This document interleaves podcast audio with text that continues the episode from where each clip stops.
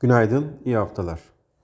2024 yılına ilişkin Türkiye Cumhuriyeti Merkez Bankası'nın para politikası metni parasal sıkılığın süreceğini işaret ederken miktarsal sıkılaşmanın devam edeceği mesajı da verildi.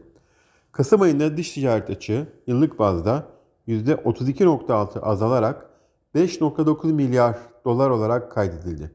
İhracat yıllık bazda %5.2 artarak 23 milyar dolar olurken ithalat %5.7 azalarak 28.9 milyar dolara geriledi. İran Dışişleri Bakanlığı Sözcüsü Nasır Kenani, İran'ın BRICS üyeliğini resmi olarak başladığını duyurdu. Bugün yurt içinde imalat sektörü PMI verisi yayınlanacak.